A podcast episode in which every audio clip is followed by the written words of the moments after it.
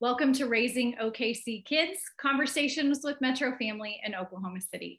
I'm Erin Page, and today I am so thrilled to be joined by Oklahoma's 2022 Mother of the Year, Robyn Sunday Allen. Thank you so much for joining me today, Robyn. Oh, thank you so much for having me. I'm honored to be here.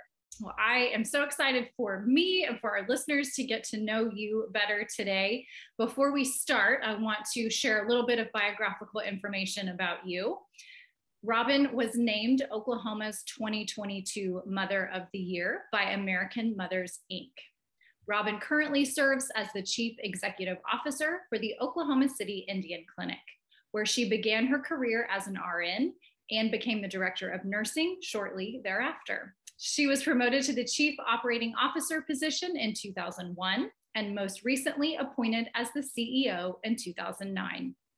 Robyn is currently on the board of directors for the National Council of Urban Indian Health, Oklahoma Quality Foundation, and New View, Oklahoma. Robyn has been recognized for her work and leadership with the Oklahoma, oh my gosh, must be the end of the week, Robyn. I it's the end of the day, end of the week. All the things you've got me thinking about kindergarten graduation. Right. I, I derailed you. No, that's no, not at all. All right. I'm going to start that sentence over again. Robyn has been recognized for her work and leadership with the Indian Health Services Lifetime Achievement Award, Luana Reyes Leadership Award, the Journal Records 50 Making a Difference Woman of the Year honoree and Most Admired CEO honoree, and was inducted as the first ever CEO in Oklahoma's Circle of Excellence.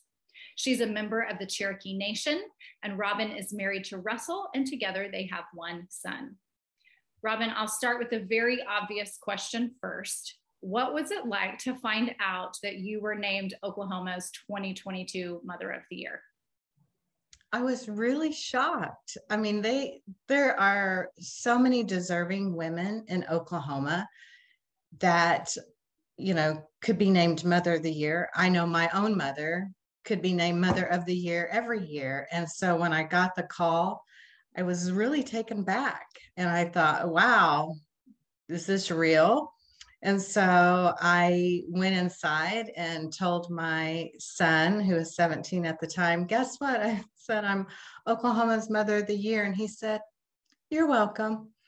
and so then it then it, it, humbled me real fast really fast so that's the good thing about having a teenage son um, because I, at the end of the day, I will call myself, before this actually happened, I would call myself Mother of the Year when I would screw up around the house. So, you know, if I burned dinner or noticed that we had eaten takeout all five days out of the week, and, you know, I'd be like, well, Mother of the Year just didn't feel like cooking this week. So, anyway, he had gotten used to me calling myself that. But then when I actually got the news, I was very taken back, but really honored and humbled again because there are so many deserving women um, that are CEOs of their house and, you know, do everything uh, with multiple children. And, you know, I have one. So just want to say that I hope in some respect that I can just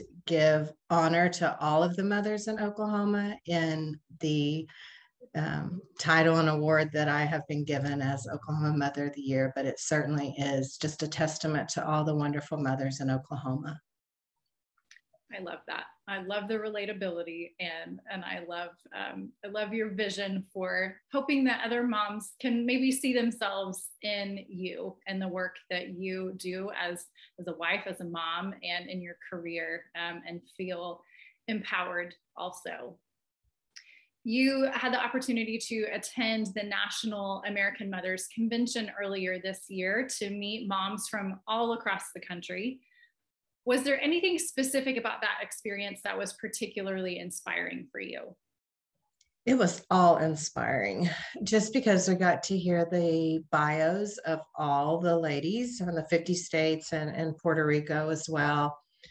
And there are so many amazing ladies out there, moms who do it all you know, whether they're stay at home moms, working moms, but just juggling life and doing it with such grace um, and beauty and just remembering that we too are human. Um, and so we talked a lot about remembering ourselves in this journey that we're on as mothers and to give ourselves grace and to build each other up as moms because it's not an easy job. We we you know you and i know that. Uh, it's probably the hardest job that we will ever have. I know even running an organization nothing compares to being a mother. And it was nice to have that camaraderie amongst the other ladies that were in the room because that was kind of the common thread. I love that. And you're right. We we need each other on this journey, and we've got to be each other's uh, cheerleaders along the way. We've got to be in this together for sure. You're absolutely right, and we need each other. We need to be able to bounce off, you know, ideas. There's not a book. There's not a book that comes with motherhood, so it's trial and error, and that's exactly right. Just what you said. We have to be there for each other because it truly is just a unique experience every day absolutely. Um, you, in raising your son, who is has graduated high school and is going on to college, it's a bittersweet time for you as a mom. When you look back, um, I'm going to say so far because you still have mothering to do after after they leave home, right? The journey right. is not over. But oh, I know. I call my mother every day on my way home. For, yes, yes. I still need my mom to mother. Me. Oh, I need my mom. That's exactly right. But in looking back on the journey so far to get him to the point he's at now, what do you feel like have been your top values or your top philosophies as a mom? I really have wanted him to feel loved no matter what. And I know that that might sound cliche, but the one thing that I've always told him is you're going to make mistakes. You're human and I'm going to love you through those mistakes. And even if you and I don't agree on everything, that's okay. You're your own person. You are uh, an independent person. I have raised him to be independent. And yesterday, when I told him I was doing this interview, I asked him, I said, What do you think my, my parenting philosophy has been? And he said, You've given me space and you allowed me to make mistakes, but to know that it's okay. And then I can come to you with those mistakes and know that we're going to be able to talk through it. And so, again, I think just at the end of the day, I respect him and I have, even, you know, as a child, and knowing that, yes, my job was to set boundaries and to rear him into being a respectable person. But at the same time, I wanted him to know I respect him as a young man. That is so powerful. And I think just an incredible gift to give kids in today's world, kind of in the comparison culture and where I think more than ever kids feel like they can't make mistakes um, so I love that, and uh, I'm I'm taking that in um, and and hoping too that I can I can be that for my kids. So I love that you can look back and that he can look back too and see that in the way he was raised. That is really beautiful.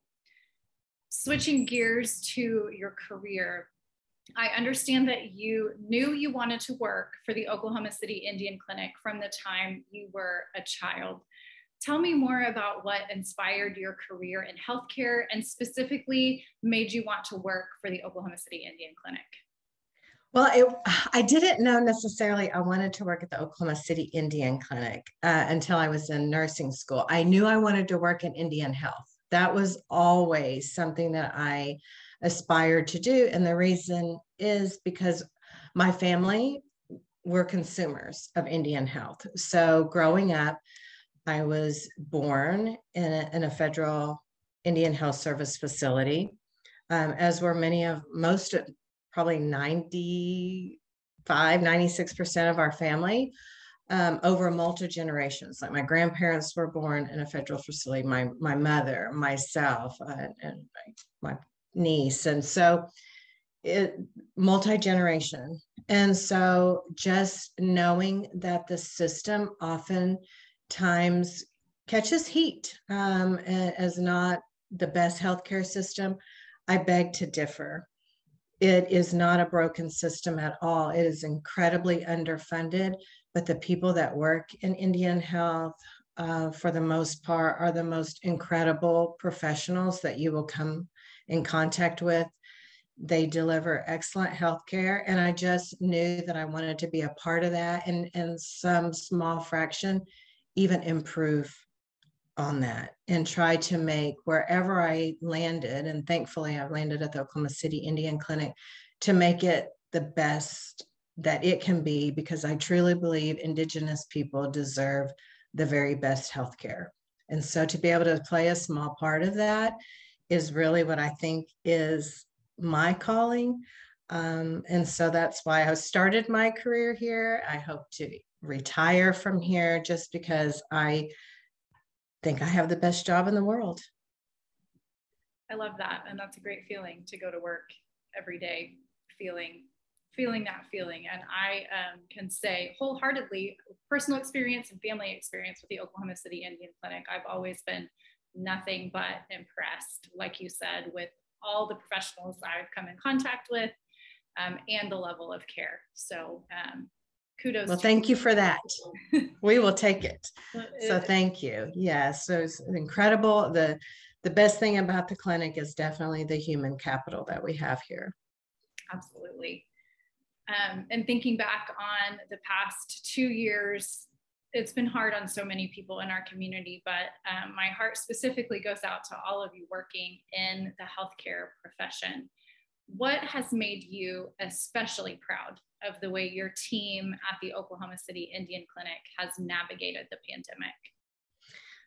Our staff really rallied together and not only wanted to provide services to our native patients, but extend it outside of our four walls. So our pharmacy team worked with our public health team and our physicians and doctors and said, you know, we're going to immunize and we're going to go out into the community to do it. We're going to get vaccinations to everyone that wants them and really targeting some marginalized and underrepresented communities. And so that was the staff did that and they said these are where this is where we're going. We're going to mobilize and not expect people just to come to the clinic to get their covid vaccines. So i was incredibly proud of them to see the need in the community and that they could fill that hole. And then just the day to day not only trying to navigate you know this new thing of becoming teachers at home having to work from home seeing patients like you and i are doing this interview now through a screen while they had been trained. We've been trained to touch patients. And you know have them in the same room and then to pivot to a different platform and our not only of our have our patients having to trust us, but the providers having to trust themselves that they were going to deliver excellent health care because that is our mission statement here is that we'll provide excellent health care to American Indians.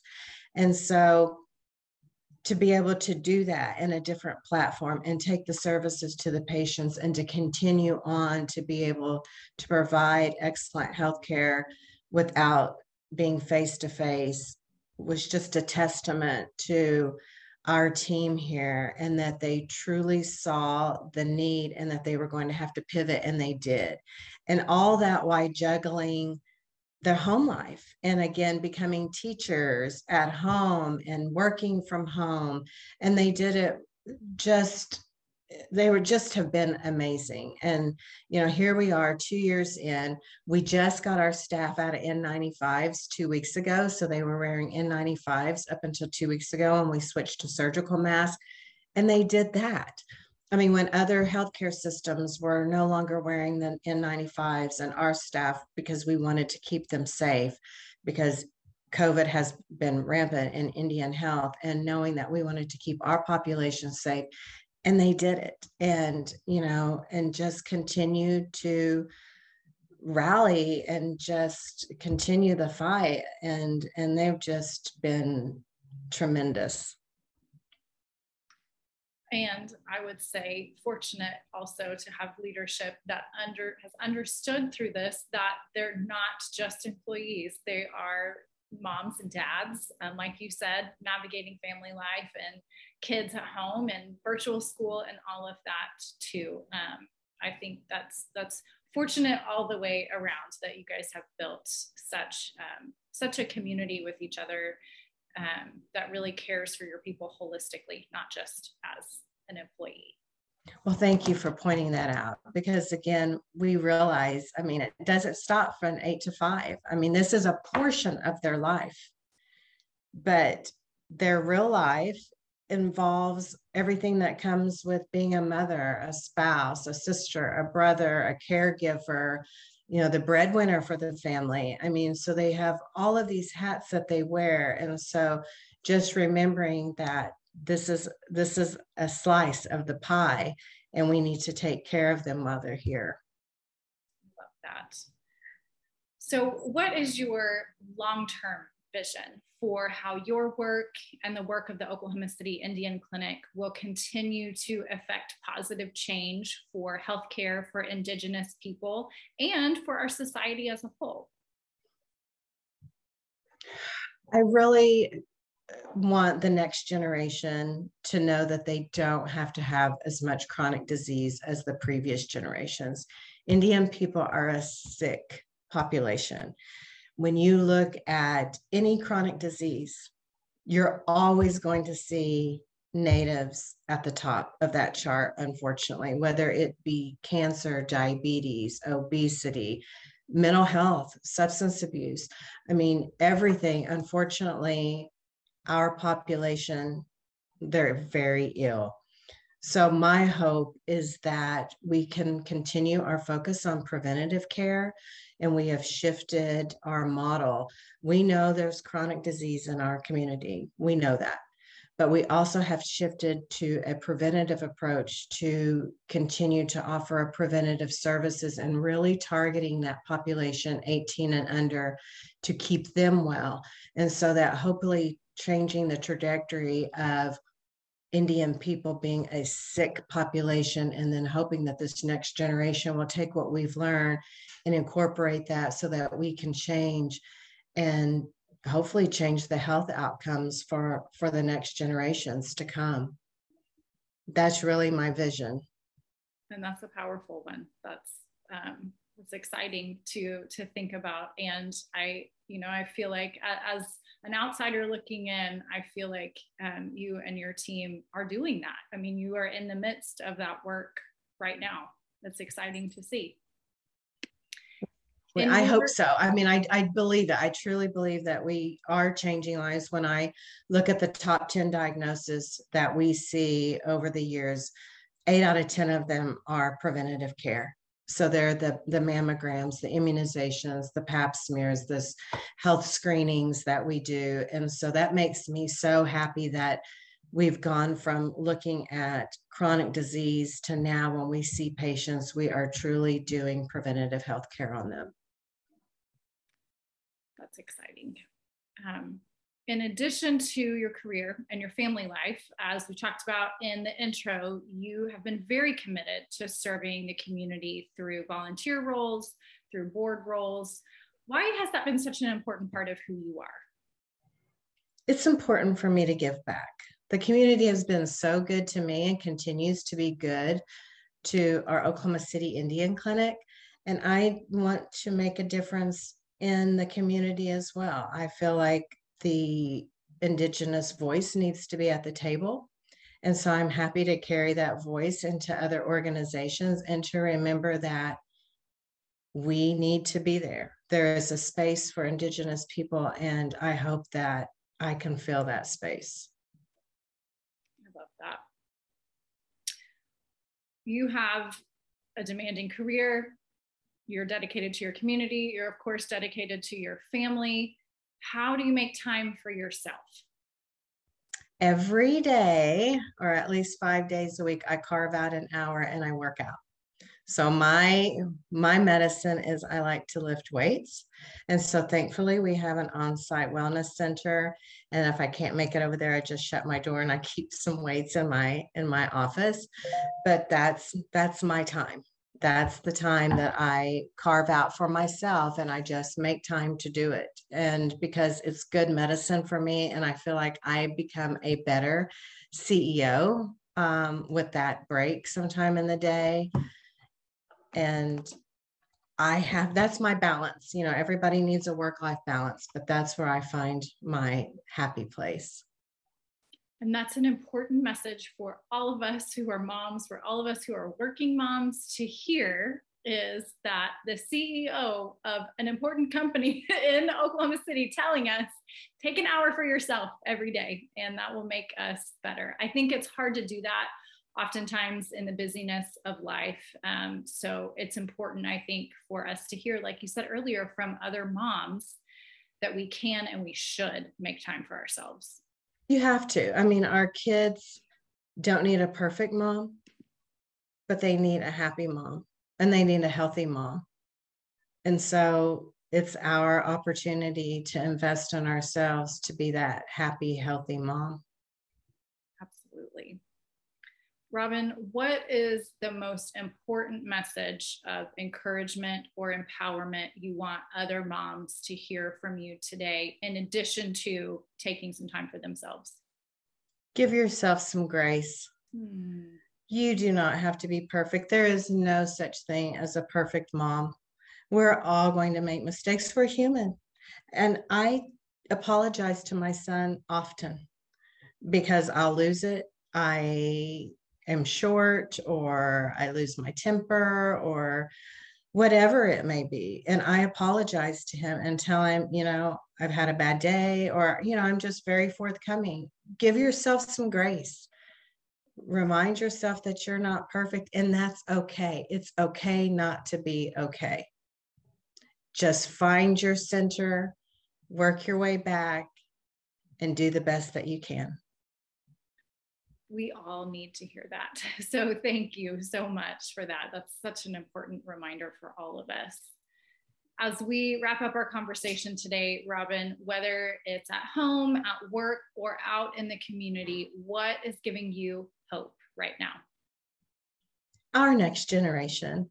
I have had the opportunity to work with youth um, through a youth leadership exchange, which is the youth part of Leadership Oklahoma City for the past five years and have met some incredible, incredible young people. And we often hear about this next generation and that they're somehow, I don't know, subpar. They are not. They are brilliant. And what I love most about them is they are inclusive and they really want a more inclusive and diverse uh, community. And I love them for that. And so that gives me hope. I agree wholeheartedly. I feel very, very hopeful when I see the next generation and the way I know that they're going to lead the rest of us forward. It's powerful. Thank you, Robyn, so much for joining me today for all the ways that you are making such a tremendous difference in our community. Congratulations again on being named Oklahoma's 2022 Mother of the Year. I am so proud to have you representing moms in our state. Oh, thank you, Erin. It's been a pleasure. I appreciate you taking the time with me today. Absolutely. This has been um, the encouragement and empowerment that I needed, and I know that our listeners need right now in their lives as well. Thanks, everyone, for listening. Join us next time on Raising OKC Kids.